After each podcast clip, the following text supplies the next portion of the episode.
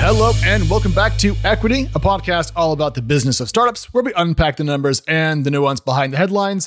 My name is Alex, and I'm joined today by, well, two of my best friends, Mary Ann Azevedo. Mary Ann, how are you? How is life? I'm doing great, even though it's pouring down rain here in Austin. I'm doing well. How are you? I mean, the weather here is also crap, which is also pretty appropriate given that we have some news today on the pod that is not exactly full of rays of sunshine. But let's turn to our happy member. We have Natasha Mascarenhas with us.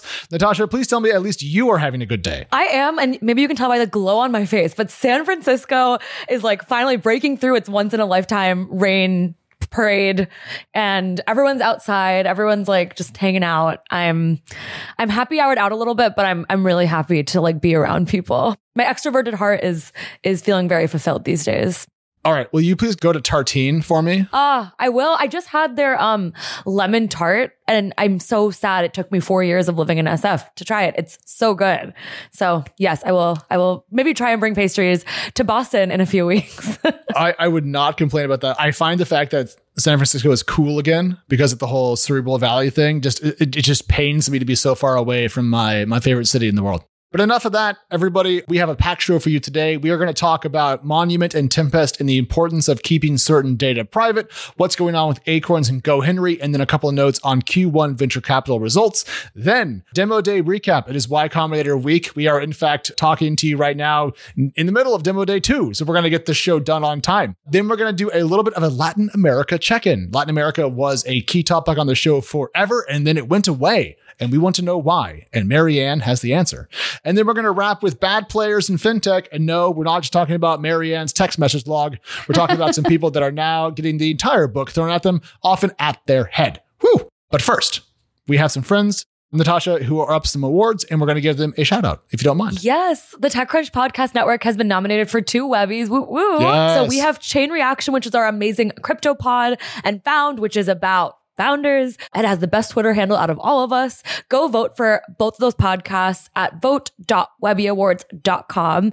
And just a huge shout out to our friends, Jackie, Daryl, Becca, and Dom, who is joining Found, as well as our production team, Teresa and Maggie. Uh, you, you all are amazing. Yeah. And I just want to say the fact that there is a TechCrunch podcast network is, is merely because equity didn't die. Yeah. And we kept persevering and then we made more shows and then we put a brand on it. So hell yeah. Wildcat Podcast Network. it's a good feeling. It's a good feeling. But yeah, shout out to everyone. Um, we're gonna be asking for lots of votes and stuff. But yeah, five stars for us and and Webby votes for others. And I'm just gonna throw a brag in here, but uh, Jackie, Becca, Dom are all part of the TechCrunch Plus team, which is my team. And also, I just want to say that the equity team is kind of like TC Plus friends of the family, if you will. So essentially, what I'm saying is TC Plus equals TechCrunch Podcast Network. Ha ha ha ha ha. My yes. evil plans are coming together. Oh, smart. That's where all the analysis is on the site. So like it all makes a ton of sense. now, we are going to start into our deals of the week and we're going to kick off with Natasha. You have some notes for us on what's going on with Monument and Tempest. And I think this is a very critical story. Yes. So for people who have not heard of Monument or Tempest before, it's caught TC's attention for quite a few years. Monument is a telehealth service that provides access to prescription medication and therapies to combat alcohol use disorders. And it was started by a founder who was seeking treatment himself. The news this week coming from one of my favorite investigative reporters, probably my favorite investigative reporters, TechCrunch's Zack Whittaker, unveiled that Monument and Tempest, which Monument acquired in 2022, shared patients' private data with advertisers, which just, I mean, hard pause. What a nightmare for the 100,000 patients that were affected. Everything from names, date of birth, email addresses, and actual addresses were shared. And it's been doing that since January 2020, while Tempest has been doing it since November 2017.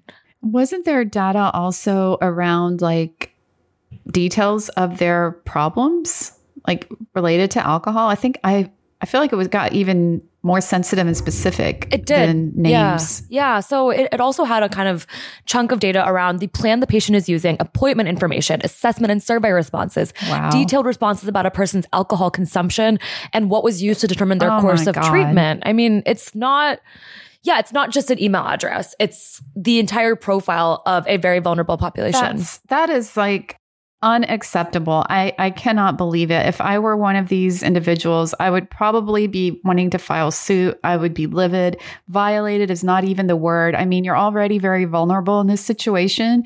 And to be, you know, exposed with all these personal details of your life just out there floating around is infuriating. And all to sell more ads. Like, what a crappy you know, it isn't like for like medical research or something that's helpful. It's just for ads. I feel like ads right. are this like cancerous little thing that just ruins everything. Look, we all know that I'm a recovering alcoholic and I'm open about it because I at once don't give a f- and also I work at a place where I don't have to.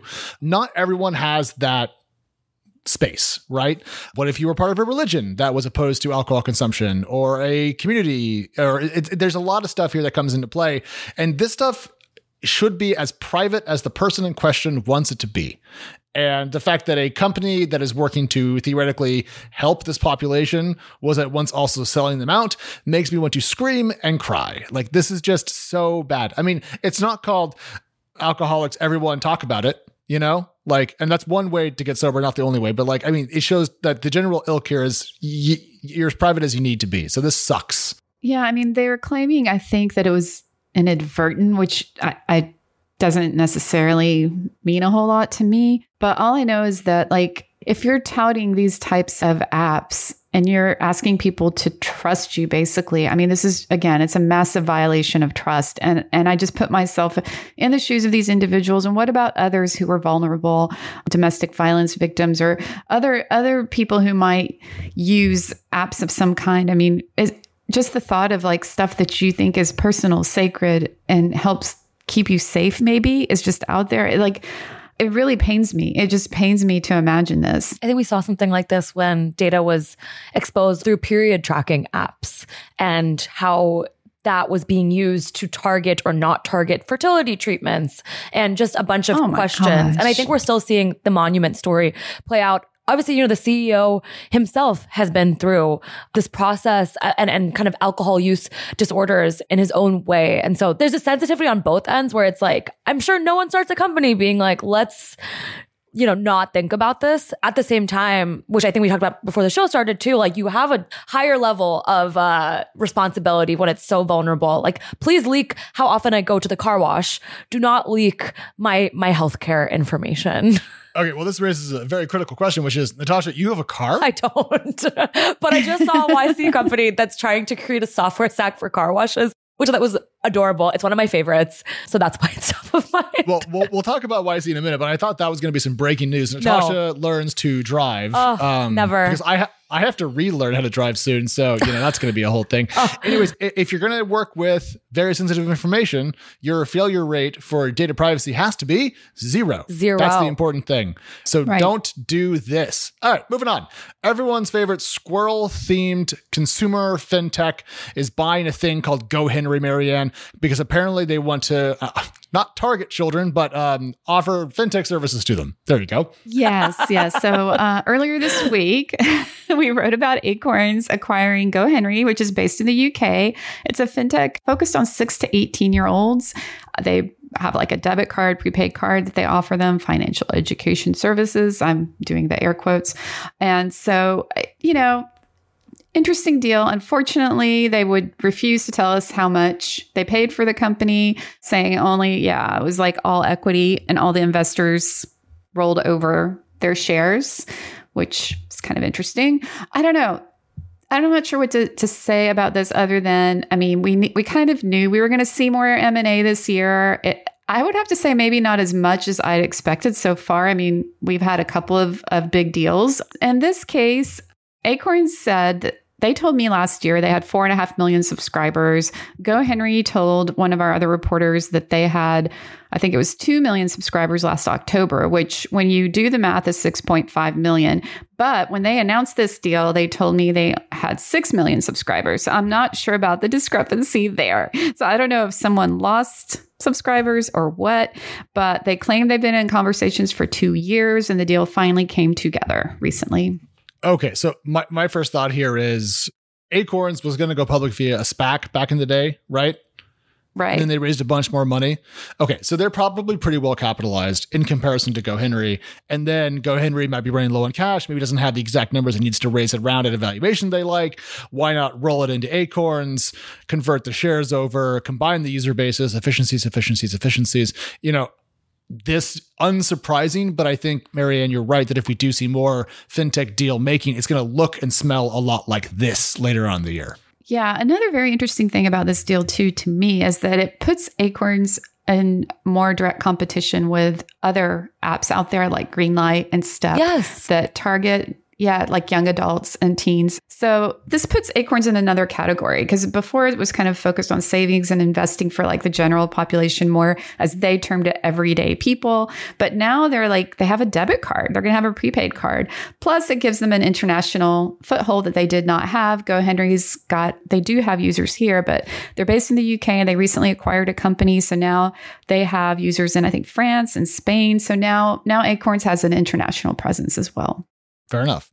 All right, we're going to talk about one more thing before we dive into all things Y Combinator. I know if you're listening to the pod today, you're probably hype about that, given that it is the key part of the startup news cycle this week. But before, who wants to talk about data? Me. Yeah, it's not just me. Fantastic. Thank you, Natasha. You always have my back. um, so, a couple of things this week. Redpoint Ventures dropped a report recently going over the state of Series B and C investing that I thought was really interesting. And the thing that matters there is we're seeing the premium of startup valuations to public market valuations measured in revenue multiples or multiples of revenue come down. The issue is, and this was very interesting to me, for Series B and C rounds that Redpoint is seeing, it's still actually above where it used to be. And so some rounds are still a little bit expensive that are getting done. So put that in your head for a second. We're also seeing valuations begin to change. Now, we have data from both Crunchbase and PitchBook that came out this week, and we're seeing a steady decline continue ish in the global and domestic venture capital scene. Now, the only nuance that matters there is in the late stage, if you count OpenAI's rounds and the recent Stripe round, there's been a slight uptick. But given that, you know, Mary Ann, the Stripe round was raised for employee tax purposes and the OpenAI round doesn't really feel like VC. No. Feels like Microsoft. Baloney. Well, no, no, it's not. Well, I mean, baloney how? Baloney and I don't understand it. And the terms are very confusing. And so baloney, as a venture capital lover myself, I, I'll, I'll take that. I was going to make a, uh, I, it kind of makes OpenAI, Microsoft like suzerain. Like they're kind of like in charge of it, it feels like, or like it, it isn't like they're putting money into it and then watching right. it grow. Yeah, you yeah, know? yeah. They're like, Yeah. So, anyways, if you take out those deals, which don't really feel like venture deals, I, pretty much numbers are down across the board. And what's worse, and Mary Ann, I want to get your vibe on this. Total exit volume Q1 per PitchBook in the US, 5.8 billion, which is less than 1% of what we saw in 2021. How much worse was that number than what you expected, given that you're watching the fintech market?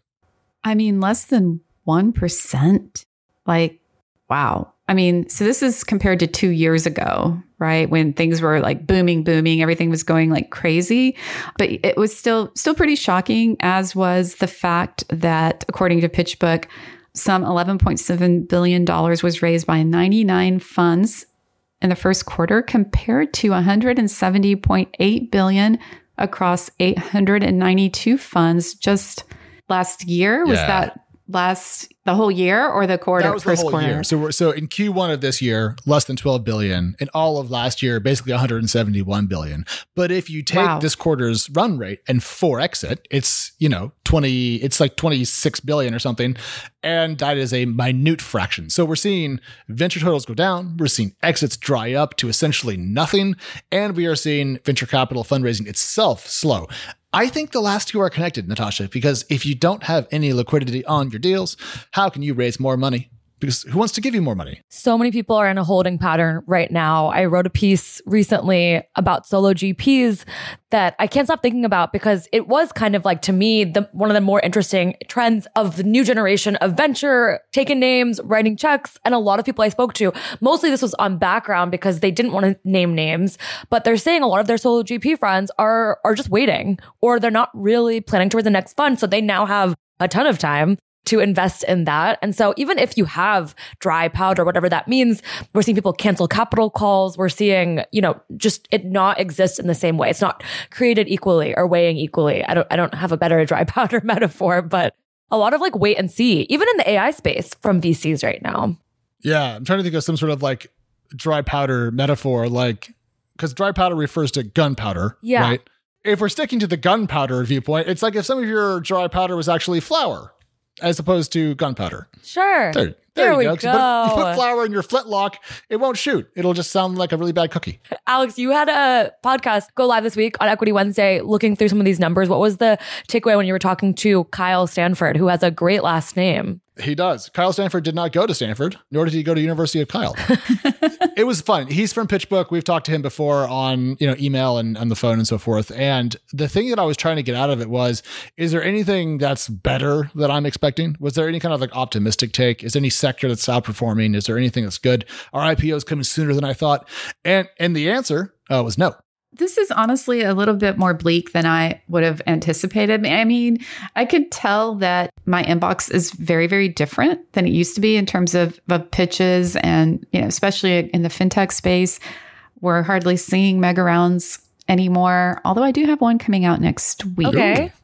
All right. which felt very strange to write. As I was typing up the nine figure funding round, it was like, I haven't done this in so long. I almost forgot. But yeah, I mean, in general, you know, all I mainly see these days are like seed stage pitches, Yes. some like series A, very, very few later stage. Did you catch the Klaviyo news? No. They are eyeing a 2023 IPO. They hired bankers, and I was like, "Is this is a gift for Alex Wilhelm specifically? They did it just for you." I think you're so right, Mary Ann. Like that was the only piece of news I have to point to in like the last year. Well, there is one other remote hired a CFO and You know what that means? yeah, they're not being shy about the fact that their plans are to go public as well. So I, I can't wait to see if that all of these things happen. All right, you pitch a ball at me that slowly, even I can hit it.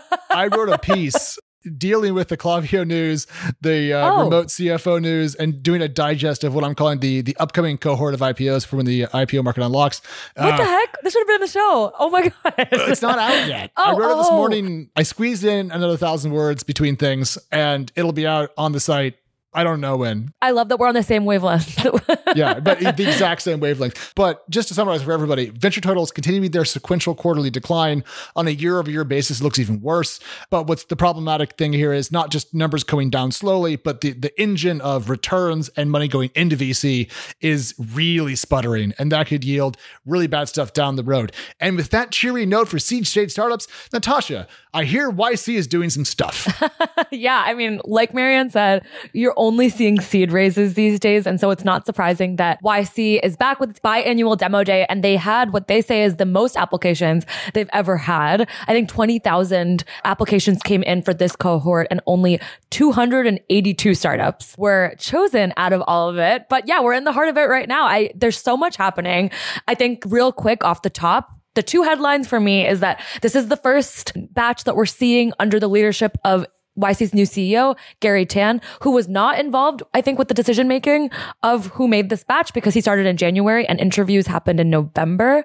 But the other big thing is that 86% of the founders lived in SF for the duration of the batch compared to 53% in the last batch, which all to me gives me the high level that the Bay Area is back, even for YC, which had gone super global, Alex, in recent years, as we reported on religiously as well. I mean, yeah, like I guess that's cool, but I was a little disappointed to see the decrease in international startups. Like I think African startups were it was 88% less. Just overall, right? Like the numbers were far lower.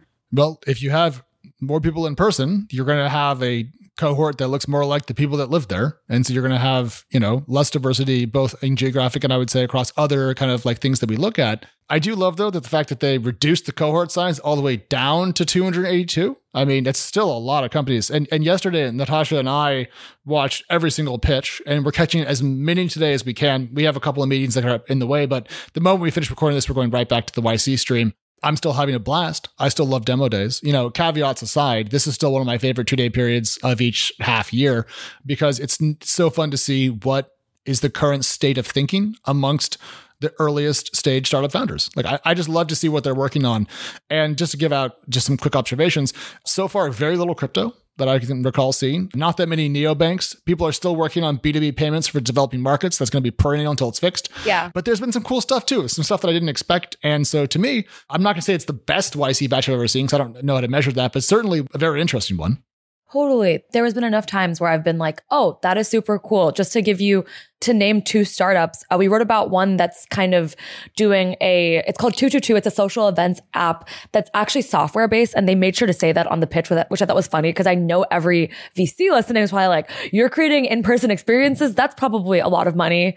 And then the most engaged tweet I had yesterday was about Momentum Foods, which is bringing meat into plant-based meat alternatives. Yeah. Um, and I just thought that was hilarious. Mary Ann, what has your perception been? Cause you're not on the stream, but you're probably hearing about it all through the week. I think the the big takeaway is obviously AI is is huge this year, and that's unsurprising either. Like the crypto crypto would be almost non-existent and AI everywhere, so that's not shocking. I do have a quick question. We were talking about the smaller batch. What how many companies participated in the last demo day for comparison's sake? I can do a year ago. Okay they had 250 companies, which was down 40% from the previous cohort. So it appears that they're staying kind of flat, but smaller compared to a year and a half ago. Ah, got it. Okay. I mean, I think it's interesting though that, yeah, the AI, I think Kyle wrote a story about there's ChatGPT 4X, like, and I remember there was a year or a cohort where we kept seeing like the Brex 4, blah, blah, blah. So, like, it's funny. I'm I'm not at all surprised that that's the recurring thing that you guys are seeing this year too. But I just want to say we are seeing the ChatGPT for sector X, but also what we're seeing is people using different AI tools to make what are, I think now kind of being called copilots. Microsoft is also using that brand and GitHub Copilot and so forth. So I think that might become the kind of de facto Kleenexy way to say AI that helps you do something while you're doing other stuff. But I think building AI into the human loop is going to be what we see most effective in the near future versus AI taking something from soup to nuts. I think everyone's like top question after they want to know what your company does is like, you know, selfishly, how is it going to impact jobs? Jobs, jobs, jobs. What about my job? And so I think having people say out loud early on that this is not a replacement, this is going to augment a very specific kind of habit or make it more efficient to me helps. I think yesterday someone had a really interesting framing where they were like, AI used to be a way to like get data faster or smarter. And now it's like kind of a lot more human in what it's trying to do. But that means also reminding people that humans are still important. So I think we do see that sort of like reality check from the YC startups, even in their one minute pitches. Can we talk about that for a second? Because we keep calling it demo day. And like, we really got to stop doing that because what do we call it? I don't think I saw a single demo. It's one slide market traction day. Because like, if you look at a lot of these companies, and this is not a diss, I presume this is what investors want. So startups have learned what to show off on their slides. But really, it's just like, we're attacking market X. If everyone in X buys our product and pays Y dollars per month, it's an it's a Z billion dollar market. And our ARR is now XX thousands per month. They don't talk about like how the solution works. They don't show it off. So it's really just TAM slash traction day.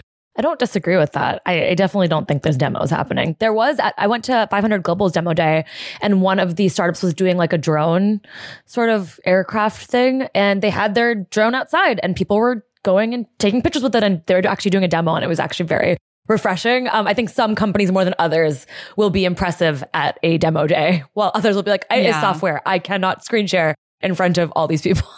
yeah, totally. And also, there's no way you could handle the just the sheer IT overhead of doing 140 live demos per day. So I'm not even trying to be to be rude, but to get through that many companies, they only have so much time. So you have to kind of focus on there is a potential for growth, and we are yeah. currently seeing that growth.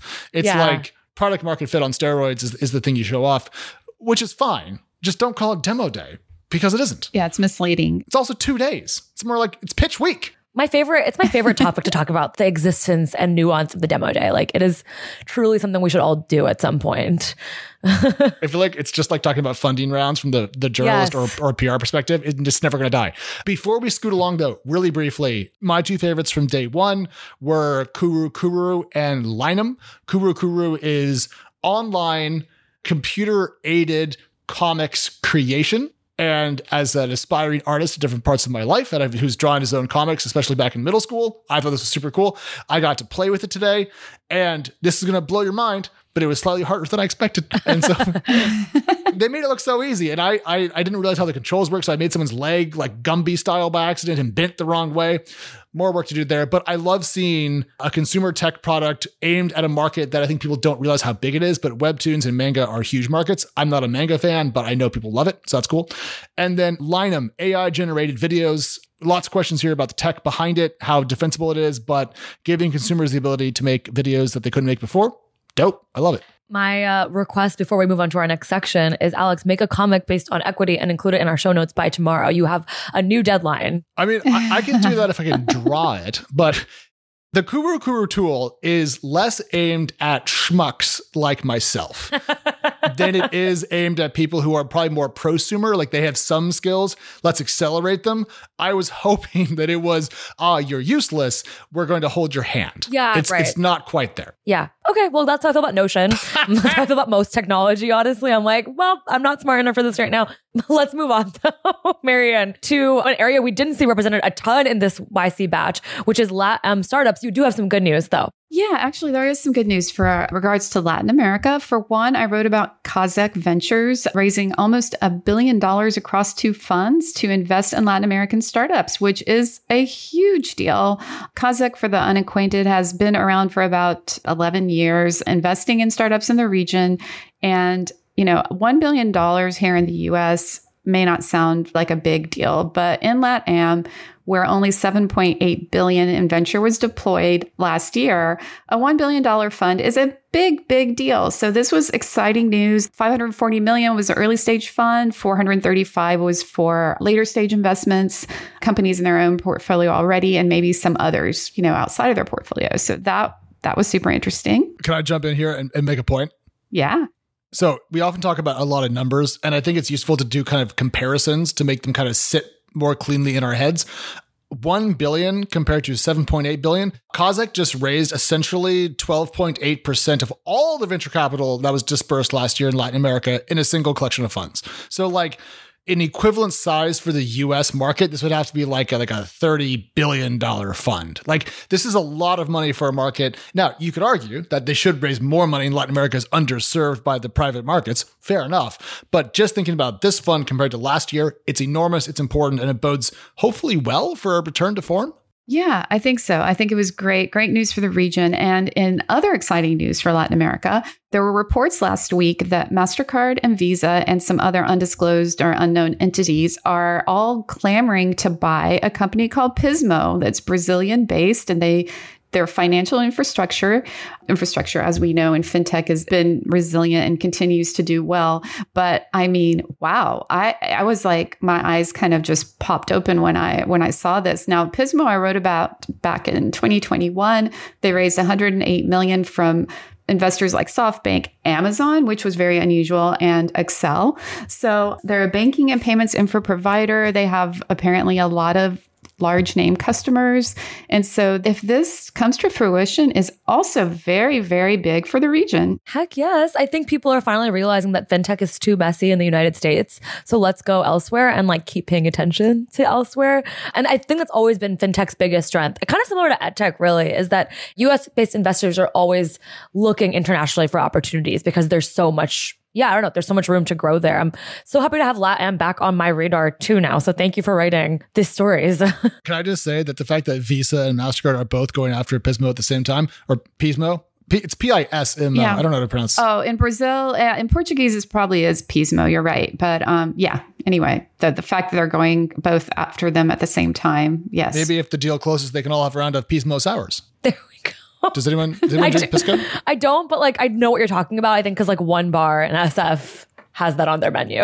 uh, if you haven't had a Pisco sour, you haven't lived. Ooh. Uh, go, go drink seven and then give Equity a five star rating on Apple Podcasts. oh my god, yes. I'll have to look that up. But yeah, anyway, I mean, I am really, really curious to see what happens here. I, I mean, when we were talking about M&A earlier, but you know, here a billion dollar exit for a LATAM startup in, in Latin America would be just really huge for the region, for fintech in general. So super exciting stuff there. Also, I talked to some SoftBank executives and they told me that they're still bullish on the region, of course, despite it's the firm having reported some some pretty heavy losses everywhere. So they've got about 400 million dollars left to deploy there, and so we'll see how that goes this year. I think we see a lot of people kind of disappear and be quiet even earlier compared to the stat you mentioned in the top of the show on VC funds closing, less capital overall. My biggest worry was in these geographic focused funds and diversity focused funds. And so while a firm like SoftBank saying that they're still interested may not have been like as big of news two years ago to me now i'm like you probably should affirm people that you're doing things because you very well could not be and may not have been until you just told us so right right more of that please All right. So now let's go ahead into our last section here. And this is kind of, th- there's a news hook and a theme here all in one. So a startup that I wrote about several times, Frank, sold to JP Morgan, which is a big old bank. And then it turned out that some of Frank was false. It was faux. It was a fraud, you might even say. And the SEC has charged Frank founder Charlie Javice with essentially fraud in connection with the $175 million sale of the company. Now, some background information the deal was closed back in 2021. So we're talking about a deal that was closed at or around the market peak. So perhaps given deal velocity, there was less, say, due diligence. But Mary Ann, the scale of the fraud that was put together to make this company appear larger than it was, it's a little bit breathtaking bold, bold on the part of the people involved in this, if it is all actually true. Because again, it's all right now uh, allegedly. Oh, yes, an alleged fraud. My mistake. Right, right. So JP Morgan claims that Frank basically created millions of cus- fake millions of customers in order to make the company more attractive to it to purchase. And so they I think they said 4.25 million customers and then supposedly Charlie Javice, the founder, co-founder, asked Frank's director of engineering to generate this fake data and and he would not do it. So she went and paid a data science professor a mere $18,000 to manufacture the data required to close the deal. And then JP Morgan uh, reportedly found out about it when it sent out like these marketing test emails to this list of Frank's customers. And like more than 70% of them, or maybe it was even more than that, bounced back. So, I mean, the fact that they thought that no one would ever find out, just like it reminds me a little bit of, of SBF. I mean, like, really like what what were you thinking and then of course there's the the other side of like JP Morgan like did you not do enough due diligence prior to have figured this out beforehand. So uh, all sorts of things going on here. But now Charlie Javice has been arrested, basically, right? She's been charged with fraud. So we'll we'll have to see what happens. I think I know what's going to happen, right? I mean, this appears to be allegedly pretty whole cloth fraud because there's no way JP Morgan would have paid $175 million for the company's actual size. And whenever something you've covered ends up being this, and this is I think hasn't happened to me much. You kind of sit back and go back through all your interactions with the people in question, you know? Yes. And yes. I remember Frank raised money. We covered their early rounds. I think they raised like a seed and A, if I recall correctly.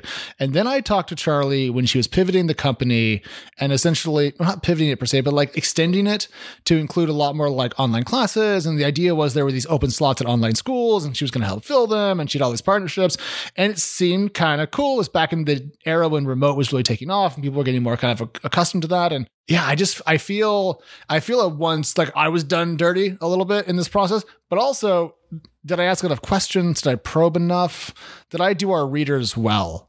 And it, I think it makes me more skeptical. You know, okay, I can relate 100% to this because last week there was a story that came out in New York Magazine about Daylight, a neobank focused on LGBTQ consumers. And it was pretty scathing. I mean, the allegations hurled against the, the CEO were, I mean, kind of shocking, to be honest with you. And I felt exactly like you did, Alex. I was like, wow, I talked to the CEO. He seemed like, such a nice guy. And I'm sitting here questioning my own like judgment. I'm like, how could I not have seen, you know, like if all those allegations were true, like, am I that easily fooled? So, you know, I, I 100% know how you feel. And I feel like, unfortunately, I've had this feeling more than I would have liked to have it over the past year. Especially in fintech. I think when SBF also kind of became exposed for what he was and has done, allegedly Uh, there was a lot of fingers being pointed at journalists for also not doing enough due diligence, according to some people. And I think my takeaway, because I, I think it's like a lot of people's faults in different ways. I don't know if it's like the easiest thing to catch when we're reporters. If we're not going to see financials, if we're not going to get names of customers, it's just like everyone has a motive. And I feel like I've been reminded of that a ton of times recently. Like the yeah. really chatty, kind of like love bomby founder who like tells you things really smartly may not always be what they seem. And I feel like it's kind of easier to operate in tech journalism with not having that in the top of your head every time you talk. I think that's what makes us all optimists on the show. But I think it's like a good balance. I, I, I think depending on which tech journalists you think they're too cynical, you think they're too optimistic. I think it's just like a conversation that needs to happen on both ends always. Yeah. I mean, I would I would say for sure I'm a lot more definitely a lot more skeptical and and I don't cover as many funding rounds as I used to and and then to be honest with you, this is a little bit of a factor because I don't want to say I don't trust people anymore, but like it's going to take a lot now for me to to be I guess won over. Like I, am willing to hear about your tech. I'm willing to hear about your company, but I, I think I'm always going to just be a little bit skeptical for now until like until there's further proof that you are what you say you are. This poisons the well. So if you're if you're a founder, an investor, or a PR person who wants us to keep writing about the earliest stage companies who will never share their their hard financials, you have to work to engender a vibe of trust. And this sort of thing absolutely makes me sit back and want to just be like, nah, I'll pass. I can't really you won't you won't let me dig enough into that to really verify it. So I'm just gonna ignore you. So, anyways, it doesn't help much. And I think that uh, this is a place where intra community policing has its place. You know? Yeah, totally. Well said. Well said. Tell on people. Because the, the one thing I hate the most is when someone something ends up being a fraud. Everyone's like, oh, yeah, we knew that. And I'm like, where the f- were you when it was going on? Like, thanks for telling me afterwards, genius. It's like saying you knew the answer on Jeopardy but didn't hit your buzzer. Exactly. This happened with Pipe. A lot of people were upset that Pipe, you know, the the questions about pipe, the allegations that are still super unclear what is true and what is not. They're like, "Oh my god, biggest secret in fintech." And I'm just like, Thanks. Right. Like, thanks for telling me about that after I wrote the story. Yeah. If you're sitting here going, like, well, why does this happen? It's because private companies aren't notoriously hard to write about because they don't have public financials. So this is a struggle we've gone on forever. we got to wrap up. We got to get back to YC. Couple of things at the end. Thanks still for everyone who's dropping us five star reviews or just reviews in general. Give us a one star if you hate us. But if you hate us, how'd you make it into the show? That's crazy. Bobby Twire gave us a review recently from Sweden. We really appreciate that. We love looking at our, the equity chart of like where people listen around the world. So, hi to everybody, no matter where you are. We think you are amazing. So, you know, give us a review if you don't mind. And Natasha, can you do the uh, usual bits and bobs on our way out? Yes. Always follow us on Twitter at EquityPod and use code EQUITY for 50% off annual passes of TC Plus. Like Alex said at the top of the show, it's where all of our podcasters are apparently from and writing on. So it has a lot of these takes and much, much more.